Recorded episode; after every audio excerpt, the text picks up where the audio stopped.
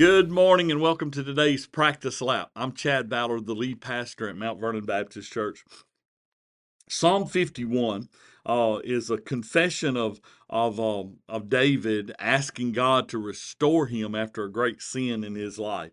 Well, it has become a favorite of mine because so often I feel like I, I need to come back for restoration uh, when I've made some mistake. And, and I love verse 7, and I want to talk about this with you today. It says this Purify me with hyssop, and I shall be clean. Wash me, and I shall be whiter than snow. I think this is such an important thing. I, I read a while back about a missionary whose wife was very, very clean and, and wanted everything to be just really clean and nice in the home. And, and, so they moved into a small hut there on the mission field.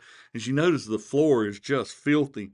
And so she starts to scrub the floor and she scrubbed and scrubbed and, and it wasn't getting clean. And she began to wonder if it would ever get clean. And finally, somebody pointed out the problem it was a dirt floor. You see, the more she scrubbed, the the more dirt she scrubbed up. You know, that may be a silly illustration, but in the same way, we can never scrub off our sinful nature. All we can do is reveal more of, of what is there.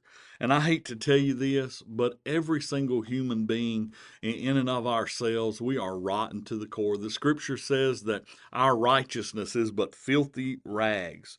Jesus said, Truly, truly, I say to you, except a man be born again, he cannot see the kingdom of God.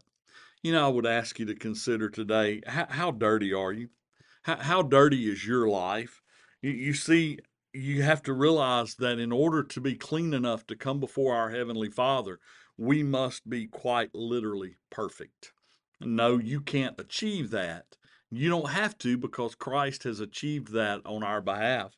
And so when we claim the blood of Jesus, we are given the, the ability to commune freely with the Father because we have had his righteousness has has been uh, has been applied to our account.